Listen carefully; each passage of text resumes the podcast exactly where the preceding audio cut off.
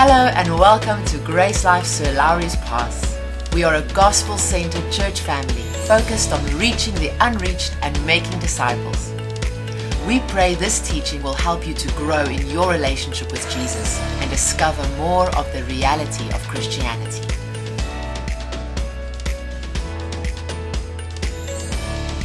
We finished our study on the letter to the Ephesians recently, and I really enjoyed it.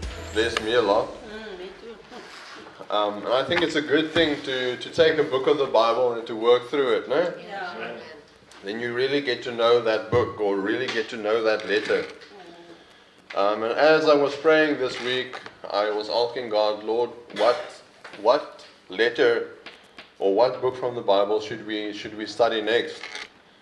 Um, and what I got was that we should look at the book of Romans or the letter to the Romans. the letter that Paul wrote to the Romans. So you can open up your Bibles there at Romans. We are going to work through the book of Romans. Um, uh, it's a very meaty, a very meaty, uh, sterk word, a very full book, but it's chock and block full of goodness. Chock and block full of goodness. Amen. I'm sure God has a lot to say to us through the book of Romans. And I'm, I'm certain that we will receive a lot. We'll receive a lot from it. But we are going to go through the book of Romans piece by piece. Um, it is one of uh, the Apostles Paul, Apostle Paul's biggest letters that he wrote. It's actually the longest letter that Paul wrote to the churches. Okay. But first, it will be good to get an idea of what the letter as a whole is saying. That will help keep us on track. Like we saw with the letter to the Ephesians, many times we can find the meaning of the verses in the letter itself. No? By looking at the letter, we can give meaning to the individual verses. Okay? That is where we need to find the meaning of any, any word that you are looking for. Any scripture, we find the meaning first in that letter. Okay? Because Paul explains it maybe later in the letter. Okay, we need to look at the big picture to give meaning to the small part that we are looking at at the moment. Okay, so no one really knows how the church in Rome was started. There are some some speculations, some theories, but I can guarantee you it was because people preached the gospel. Eh? It was because people preached the gospel and disciples were made everywhere they went. They preached the gospel and they made disciples. So I guess that is how the church or the churches in Romans was formed. Okay, but it was not a church that was planted by Paul. Okay, the Apostle Paul did not plant the church in, in Romans. Historians, that is, people who study history, historians, estimate that there was about one million people living in Rome at that time that he wrote. One million people. Most of those people were Gentiles, uh, non believers, peoples of other religions. No? Um, but there were many Jews as well. Paul speaks to both Jews and Gentiles in this letter. We can see to who Paul wrote this letter in 1, uh, Romans 1, verse 7. Romans 1, verse 7. It says, I am writing to all you in Rome who are loved by God and are called according to his uh, called to be his own holy people. Okay, so that was who is who he was writing to. He wanted his letter to be read by all the believers in Rome, not just one group or church. A letter like this would have been copied by people, né? and it would be passed to many churches so that all the believers in Rome could read this. Hmm. It's like a newspaper almost, okay? Paul wrote the letter, one church maybe got it, then they made copies and they sent it all over. Okay, the letter to the Romans is all about the gospel, like many of his letters is, no? Hmm. It's all about the gospel. It is a very detailed explanation of the good news.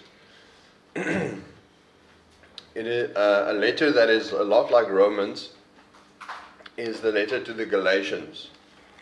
it could be good to read them together or one after the other, but um, they are much the same Romans and Galatians. Okay, so let's get into Romans chapter 1. Romans chapter 1. We are going to read from verse 1 to 17, and that is what we are going to be talking about today. Romans 1, verse 1 to 17. Okay, as I read through it, listen to what stands out to you, okay? let's listen and see if we can find the two main things that he wants to talk about here.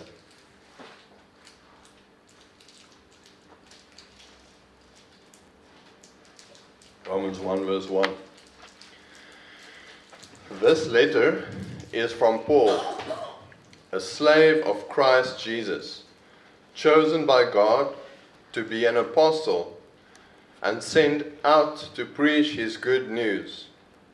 God promised this good news long ago through his prophets in the Holy Scriptures. The good news is about his son. In his earthly life, he was born into King David's family line, and he was shown to be the Son of God when he raised from the dead by the power of the Holy Spirit. He is Jesus Christ our Lord. Verse 5. Through Christ, God, was, God has given us the privilege and authority as apostles to tell Gentiles everywhere that God, what God has done for them, so that they will believe and obey Him, bringing glory to His name. Verse 6. And you are, you are included among these Gentiles who have been called to belong to Jesus Christ. Verse 7 I am writing to all of you in Rome who are loved by God and are called to be his own holy people. May, may God our Father and the Lord Jesus Christ give you grace and peace. There's a lot there. verse 8.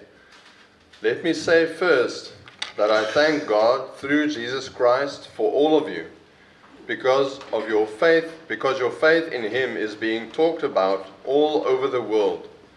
God knows how often I pray for you. Day and night I bring you and your needs in prayer to God, whom I serve with all my heart that this is important, whom I serve with all my heart by spreading the good news about his Son. One of the things I always pray for is the opportunity, God willing, to come at last to see you. For I long to visit you so that I can bring you some spiritual gift that will help you grow strong in the Lord. Verse 12.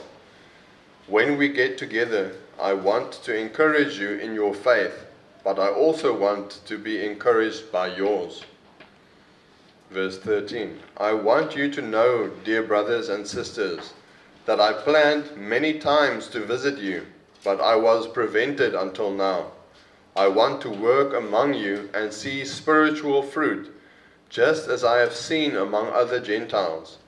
For I have a great sense of obligation to people in both the civilized world and the rest of the world, to the educated and the uneducated, uh, uneducated, uneducated alike.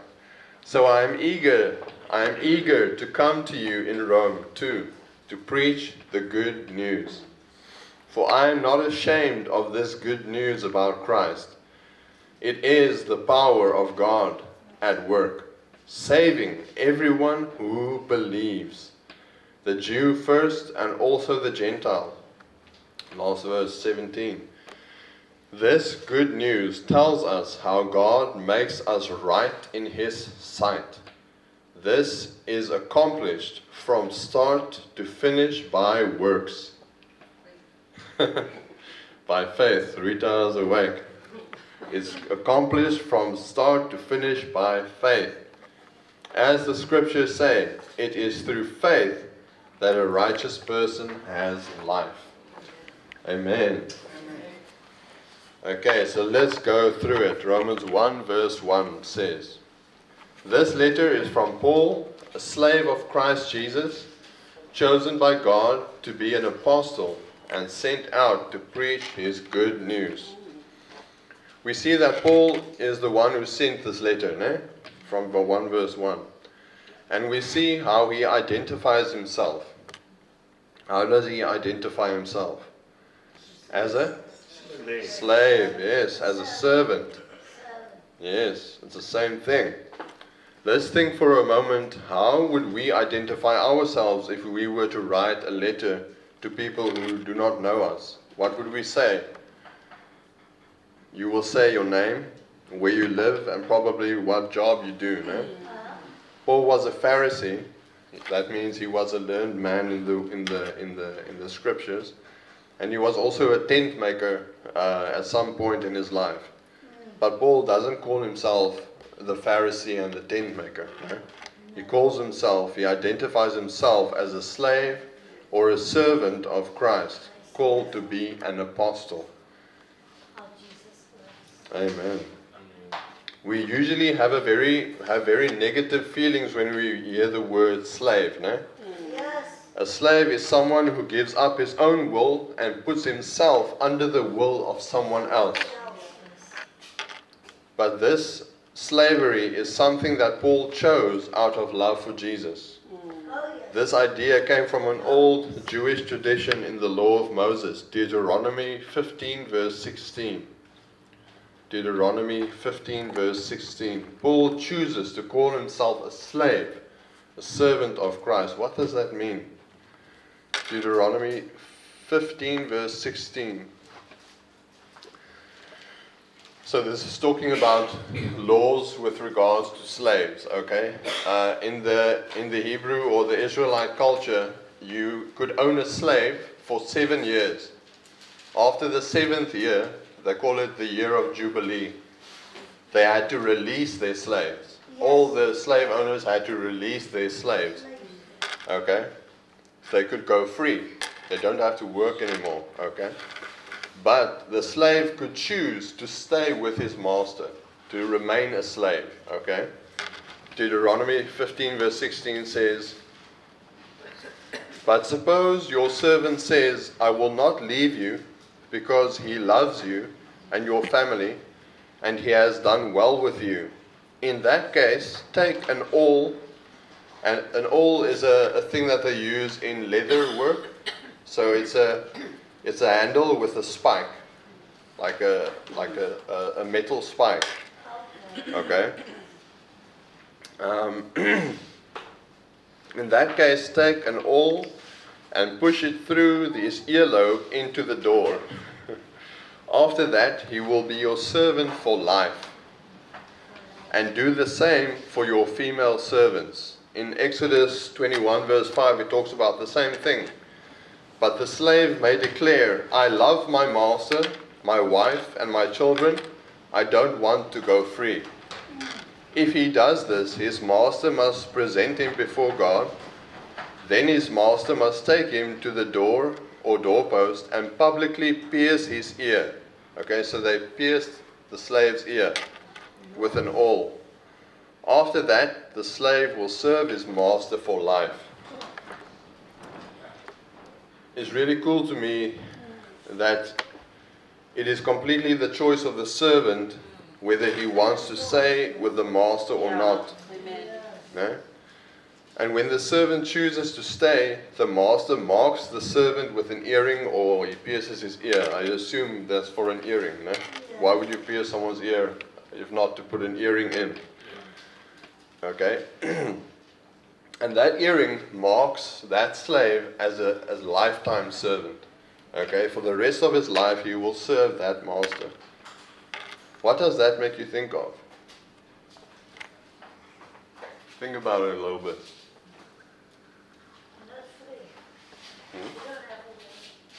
Hmm? We need to submit our will to Jesus. Yes. Amen. I don't know about you, but I see a picture of salvation. Mm. Oh, yes. I see the picture of salvation there. Just like the slave, we get to choose whether we want to be with the master or not. Oh, yes. Salvation is free, but God does not force anyone to take it. Ja. And when we choose Jesus, we are marked like we are, our, our ears are pierced spiritually. We are marked. And the sign of God's ownership is the Holy Spirit. Ne? The piercing of the ear represents the Holy Spirit. And if we have chosen Jesus, we are His for life, ne? forever. We are forever, just like the slave is uh, a slave for life. Okay, we are God's for, for, forever. We can't lose our salvation. That's really cool. really nice to see a picture of salvation and even a, a law about a slave in the Old Testament. That is what we mean when we say the scriptures contain pictures or shadows of Jesus. No? The scriptures are full of pictures like this. So Paul is declaring Jesus as his absolute master because of his love for Jesus. You know, because the slave chooses to stay with his master out of love for his master. Ne? A master who has given everything to his servants, a master who made sure that his servants are prosperous and blessed. That is why we can trust God and say, Lord, I am your slave. Tell me how I can serve you. No? And there will be no fear because we know our master loves us. It's easy to serve a master and be a slave to a master that you know absolutely loves you, that has given everything for you. Amen. But remember that a slave puts the will of the master above his own will. No? Yes. Um, That is easy to do when the master is God. we need to put God's will above our own. Then, secondly, Paul sees himself as an apostle. That just means a messenger. Apostle is a messenger. A messenger of Jesus that was sent out or separated. That means put aside for a special purpose. And that purpose is what? If we look at the at uh, verse one, the purpose to preach the good news, no? Chosen by God to be an apostle and sent out to preach the gospel.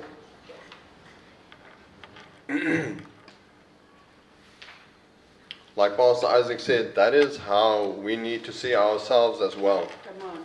Amen. We are a servant, we are messengers of God, set apart to preach the gospel. No? Amen. Romans 1 verse 2. God promised this good news long ago through his prophets in the Holy Scriptures. The good news is about his son. In his earthly life, he was born into King David's family line. And he was shown to be the Son of God when he was raised from the dead by the power of the Holy Spirit. He is Jesus Christ our Lord. Okay, Romans 1, verse 2 to 4. It has always been about faith in Jesus, no? That's what the gospel is about.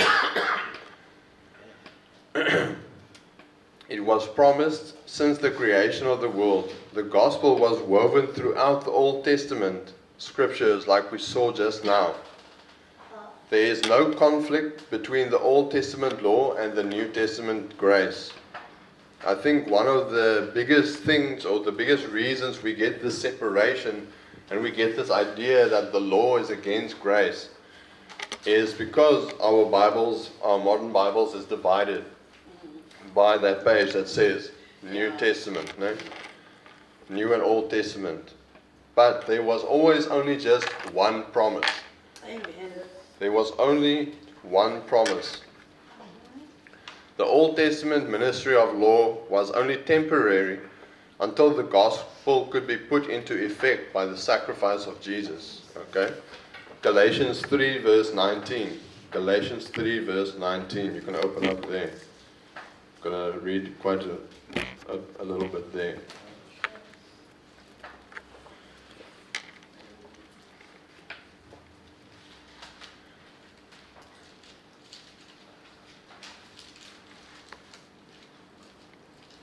Galatians 3, verse 19. Like I said, Romans and Galatians is much like much much alike. In Galatians, Paul was a bit angry because the people left grace behind and went to, to the law. They wanted to go back to the law. Where Romans, Paul was less angry. okay? And Romans is more of a, a scholarly, uh, more of an academic type of explanation of the gospel. Galatians 3, verse 19. Why then was the law given? It was given alongside the promise to show people their sins. Okay? Now we see the purpose of the law. Okay? Are we on the same page? What this is showing us the purpose of the law. Okay? Yes, 3 verse 19. Why then was the law given? It was given alongside, alongside, ne? Next to, alongside the promise to show people their sins. But the law was designed to last only until the coming of the child who was promised. Who is it talking about there? Jesus. God gave this law through angels to Moses, who was the mediator between God and the people. Now, a mediator is helpful if more than one party must reach an agreement. But God, who is one, okay, did not use a mediator when he gave his promise to Abraham. Okay, there was no mediator. God just made a promise to Abraham. That is talking about what? It's talking about the gospel. It's talking about by faith you are saved through God's grace. Amen? That is the promise that he made to Abraham. Is there a conflict then between God's law and God's promises? Absolutely not. If the law could give us new life, we could be made right with God by obeying it. Okay? But the scriptures declare that we are all prisoners of sin. So we receive God's promise of freedom only by believing in Jesus Christ. Amen? So it's saying that if we were able to keep the law, then we would have been then we would have had life. Then we could have been made right with God through our actions. Okay? But it says here, um, but the scriptures declare that we are all prisoners of sin. Because we are prisoners of sin, that is impossible. It is impossible for us to be made right by our own actions, okay? Exactly. That's why Jesus had to come, yeah. So we receive God's promise of freedom only by believing in Jesus Christ. Amen. Therefore, the way of faith in Christ was available to us. Uh, oh, sorry. before, before, before the way of faith in Christ was available to us, we were placed under guard by the law. We were kept in protective custody, so to speak, until the way of faith was revealed. Let me put it another way. The law was our guardian until Christ came. It protected us until we could be made right with God through faith. And now that the way of faith has come, now that Jesus has come, né, we no longer need the law as our guardian. For you are all children of God through faith in Jesus, Christ Jesus. Amen. Yes.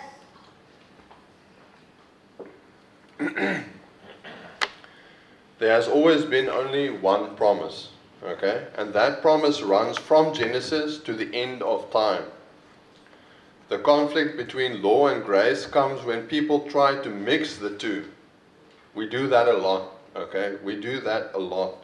we try to mix law and grace. The two cannot be mixed. It is not meant to be mixed. The Old Testament law paved the way for the gospel and pointed men towards the gospel. Okay, like I said, the law's purpose is to show men that they have sinned. Yeah. It points us then, it tells you, you have sinned. You need Jesus. That is the purpose of the law. The law, the law is used to point out man's need for a savior. It is to show man that he cannot save himself, and then the gospel shows the way to be saved and have relationship with God, which is through faith. Okay. um, let's see.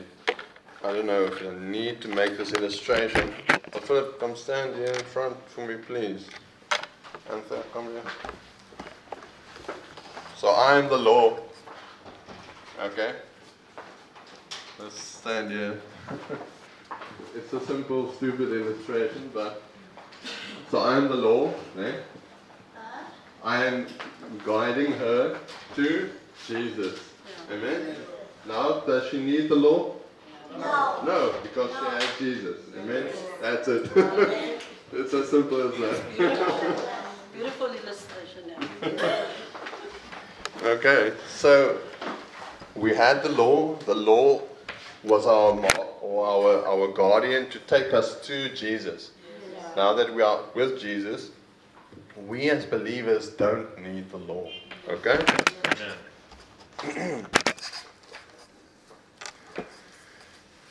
Let's see. When we go around telling people they need to repent by stop sinning, we are missing it completely. Mm.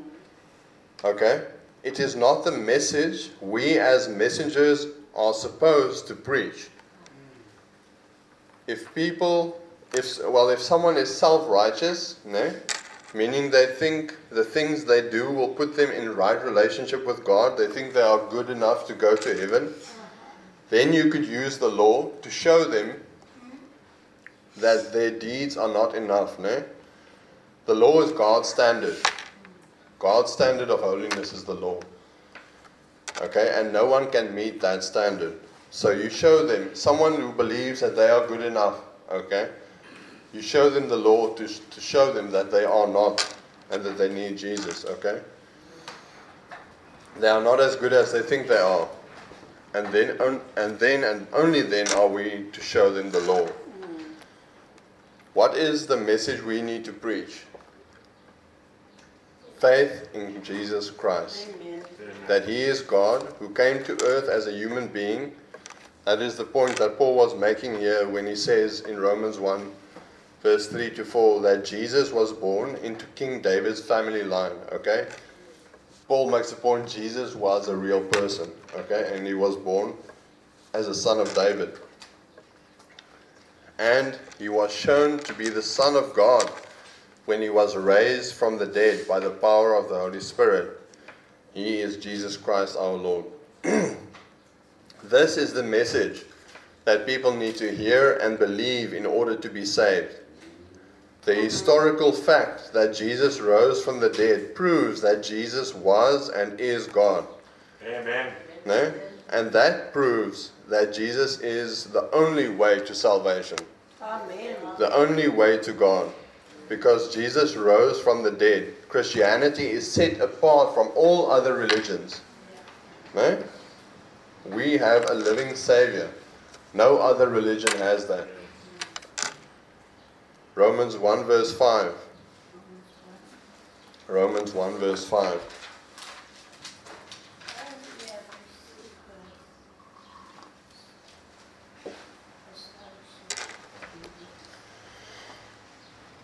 Romans 1 verse 5. Through Christ, God has given us the privilege and the authority as apostles. Once again, change that word apostle there in your mind. Change it to messenger. Okay. Authority as messengers to tell Gentiles everywhere what God has done for them. Does it say to tell Gentiles everywhere what we need to do for God? No. What God has done for them, so that they will believe and obey Him, bringing glory to His name. Here we see once again we are not called to preach the law, because the law is what you need to do for God. Okay?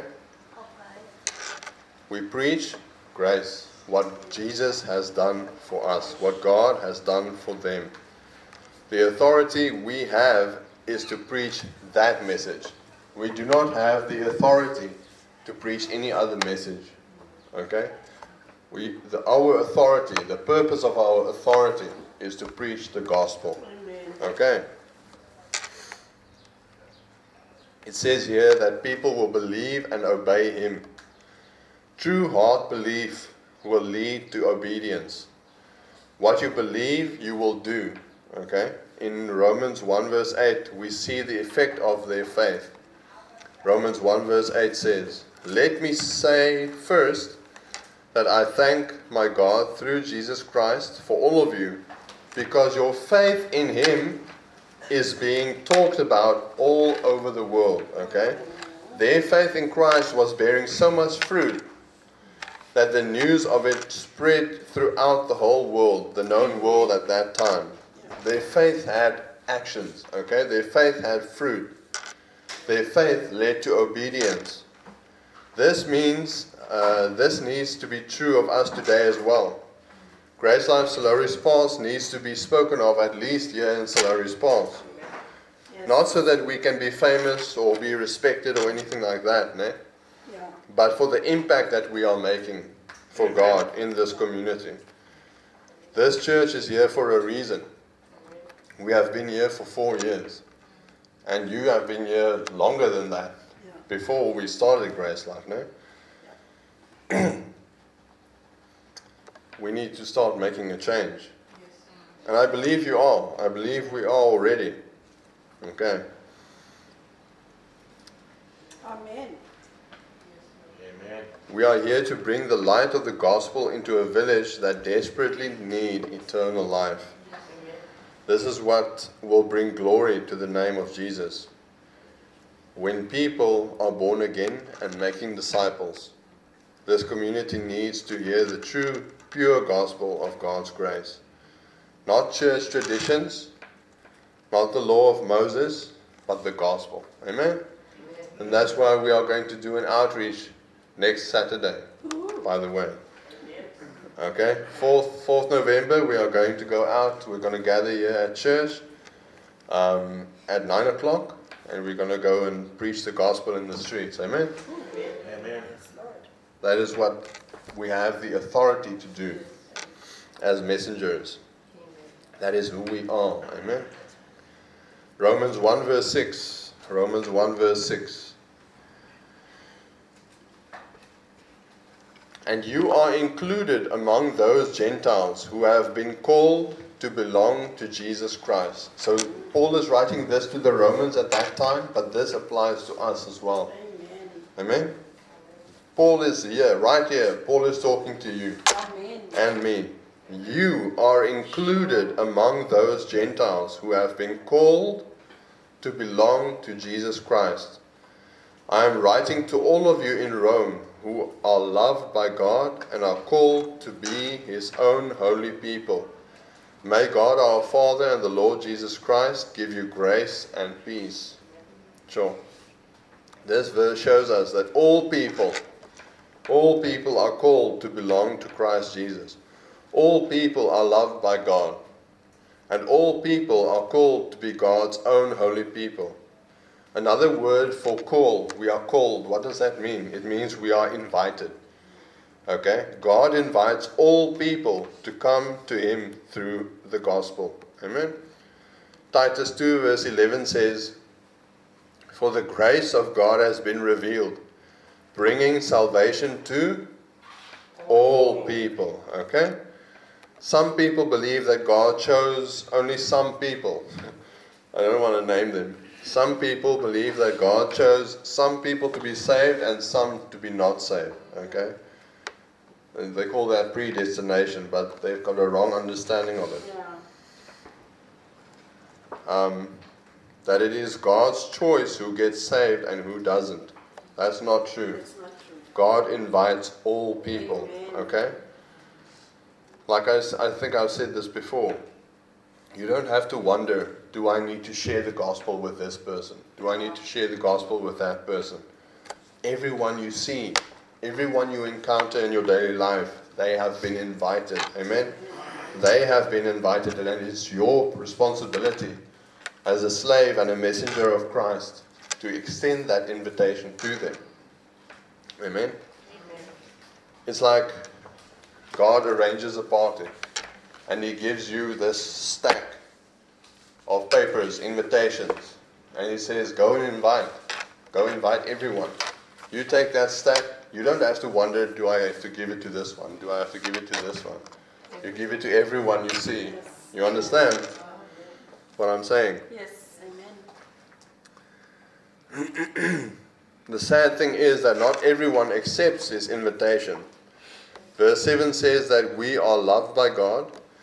The New King, ach, uh, the King James Version says beloved. God didn't save us because he felt sorry for us or because he felt obligated. He saved us because of his infinite love for us. God's motive behind the gospel is pure love. We need to ask ourselves what our motive is for preaching the gospel. No? Our motive also needs to be love. Amen. Romans 1 verse 9. Romans 1 verse 9.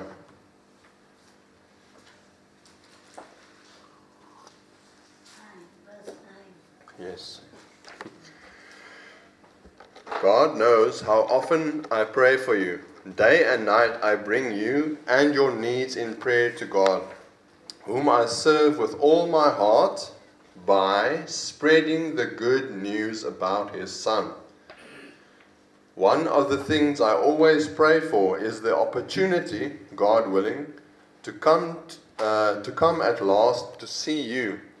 For I long to visit you, so I can bring you some spiritual gift that will help you grow strong in the Lord. Okay. Two things stand out to me from this verse. How do we serve God? I'm praying. Why? Praying. Praying? Let's look at the verse. What does the verse say? Day and night I bring you and your needs in prayer to God, whom I serve. This is Paul speaking. Whom I serve with all my heart by Spreading the good news. spreading the good news. The answer is right there, no? By spreading the good news about his son. Okay. People sometimes think that they are serving God when they are actually just serving the physical needs of people. Running a soup kitchen is a good thing, but it is not serving God. Building houses for the homeless, fixing people's roofs, is a good thing, but it is not serving God unless, unless it is used as tools to create opportunities to preach the gospel, Amen. preach and share the gospel. Amen. And I know that's what Philip and Rita has been doing. And why do we feed the poor? Why do we build people's houses? Why do we fix people's roofs? Because we love them, no? But serving God is preaching the gospel. Amen. Whatever we do in ministry, the end goal has to lead to the preaching of the gospel. We minister to people to bring them to a place where they can preach the gospel. Yes. Secondly, what I see in this verse is that Paul valued community. He valued community. He prayed for opportunities and he longed, he had verlang. He longed to visit the believers in Rome. Why did Paul value the church so much? The answer is in Romans 1 verse 12. Romans 1 verse 12 it says, When we get together, I want to encourage you in your faith, but I also want to be encouraged by yours. I want you to know, dear brothers and sisters, that I planned many times to visit you, but I was prevented until now. I want to work among you and see spiritual fruit, just as I have seen among other Gentiles. the purpose of gathering together like we do every Sunday and in life groups in the week is so that we can encourage each other. Amen? I'm always encouraged by you guys when we meet. I trust I encourage you as well. Paul wanted to bring them some spiritual gift that would help them mature in the Lord. The gifts of the Holy Spirit in each of us is given so that we can build each other up, strengthen each other. Why? To fulfill the mission together. Amen? To preach the gospel together. That is the purpose of community. We are not just a family, we are a family on a mission. Amen? Paul says that he planned to visit Rome many times, but he was prevented. We see what prevented uh, him in Romans 15. Romans 15, verse 20. You can go there.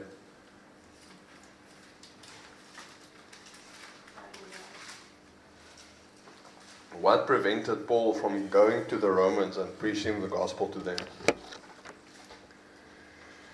Romans 15, verse 20. My ambition has always been to preach the good news where the name of Christ has never been heard. That is mainly the reason, eh? To preach the good news where the name of Christ has never been heard rather than where a church has already been started by someone else. I have been following the plan spoken of in the scriptures, and here Paul quotes scriptures again, eh? like we said earlier, the gospel is all throughout the Bible. Those who have been told about him will see, and those who have never heard him, heard of him, will understand. That is talking about the preaching of the gospel.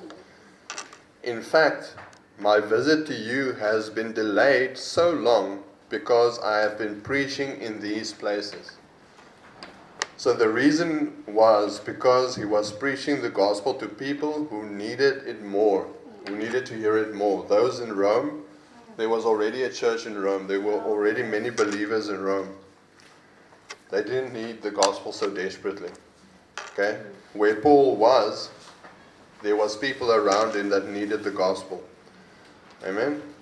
People that never heard it. That's why he didn't go to Rome. It's not because God stopped him or anything like that.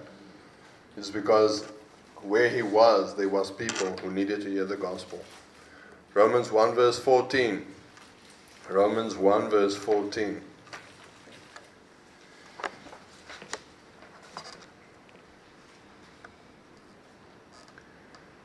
Romans 1 verse 14. For I have a great sense of obligation to people in both the civilized world and the rest of the world, to the educated and the uneducated alike. So I am eager to come to you in Rome too, to preach the good news.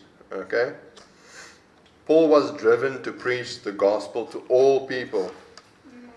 This was one of the attitudes that Paul had that motivated him to travel to the ends of the earth and constantly lay his life on the line for the sake of Christ. An obligation. No? He says, I have a great sense of obligation to all people so that they might hear the gospel. No? For Paul, preaching the gospel was not an optional thing. It was not an optional thing. He realized the need for all men to hear the gospel. We need to take that same attitude. We have a duty to share Jesus with the dying world. It is not optional. If you were unsaved, would it be optional to you? Please. yeah.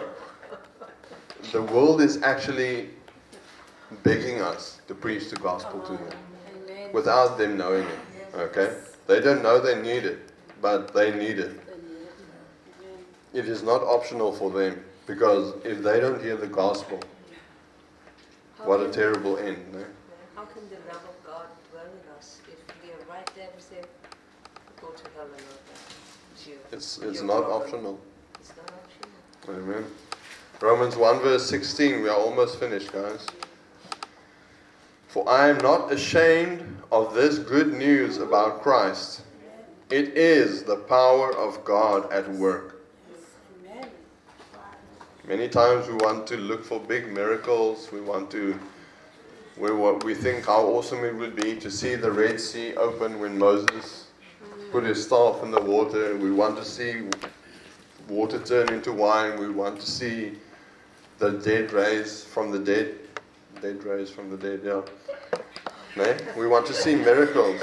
But the greatest thing, the gospel, the good news, is the power at work, saving everyone who believes. The Jew first and also the Gentile. This good news tells us how God makes us right in His sight. That is phenomenal. This good news tells us how God makes us right in His sight. Do you know how many people want to know this? How to be right in the sight of God? This is accomplished from start to finish by Faith. faith. You don't sound convinced. Let's hear. By faith. Amen. As the scriptures say, it is through faith that a righteous person has life. Many churches use the word gospel to describe all kinds of things that it is not. Literally, Paul is talking about the nearly too good to be true news. That is how good the gospel is. It's almost too good to, to be true, to believe. But it is. eh? It is. Paul is talking about the nearly too good to be true news of the grace of Christ. It is the power of God unto salvation. That is a great statement, one of the great things that is missing in the Christian church today. Many churches are not really preaching the good news. And that is, it's, it's mind blowing to hear that. Because you guys hear the gospel almost every day, every Sunday. But there are actually people, there are actually places in this world where the gospel is not preached. And the gospel, the word gospel has another meaning altogether. Mm. Instead, they are condemning people, basically telling them that there is a God, there is a devil, there is a heaven, there is a, there's a hell. Yeah. Sin has separated us from God, and if we don't repent, we go to hell. Those are all statements that are true, but they are not the gospel. Again, the word gospel means the nearly too good to be true news. They are true statements, but that isn't the good news. The thing that makes the gospel specifically good news is the grace of God. Amen. Acts 20, verse 24.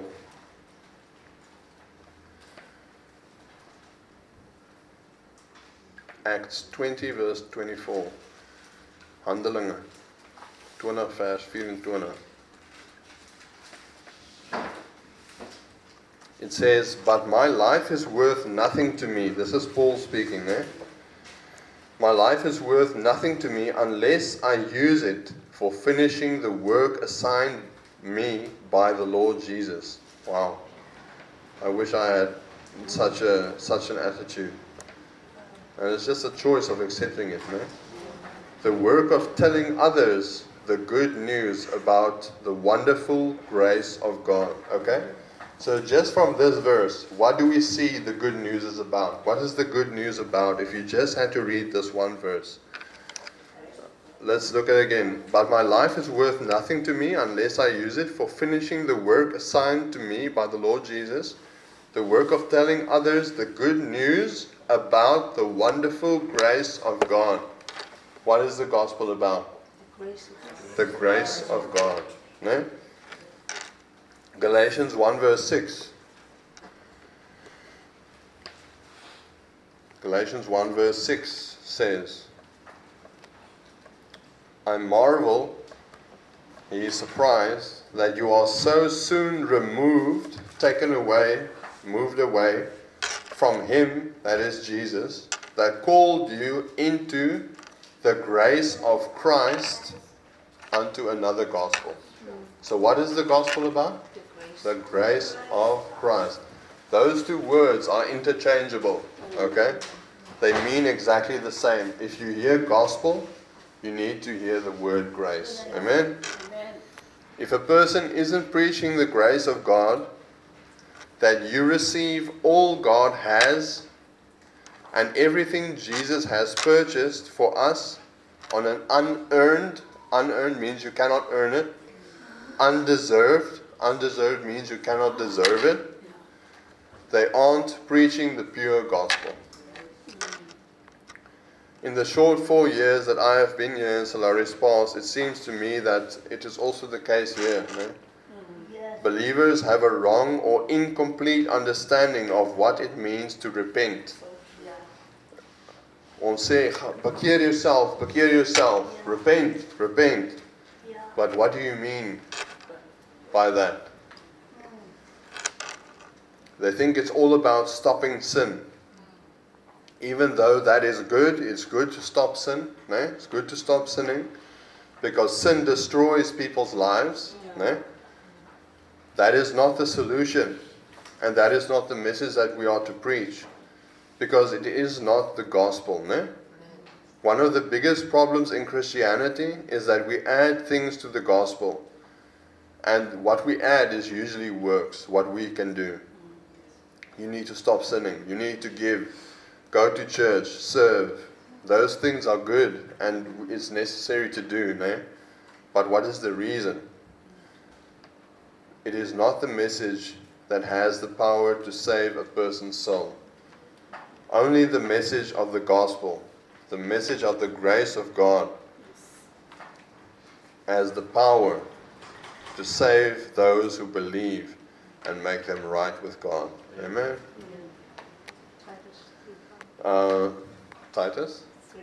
Not by works of righteousness was Amen. Not by works of righteousness, but by. but according to his mercy he saved us by the washing of. You can find more of our free teachings on our website, www.gracelife.co. And if you're ever in the Sir Lowry's Pass area, we invite you to join us for one of our gatherings. Our aim is to help you discover Jesus, find family, and experience life. To contact us or to find out where and when we meet, visit our website Dot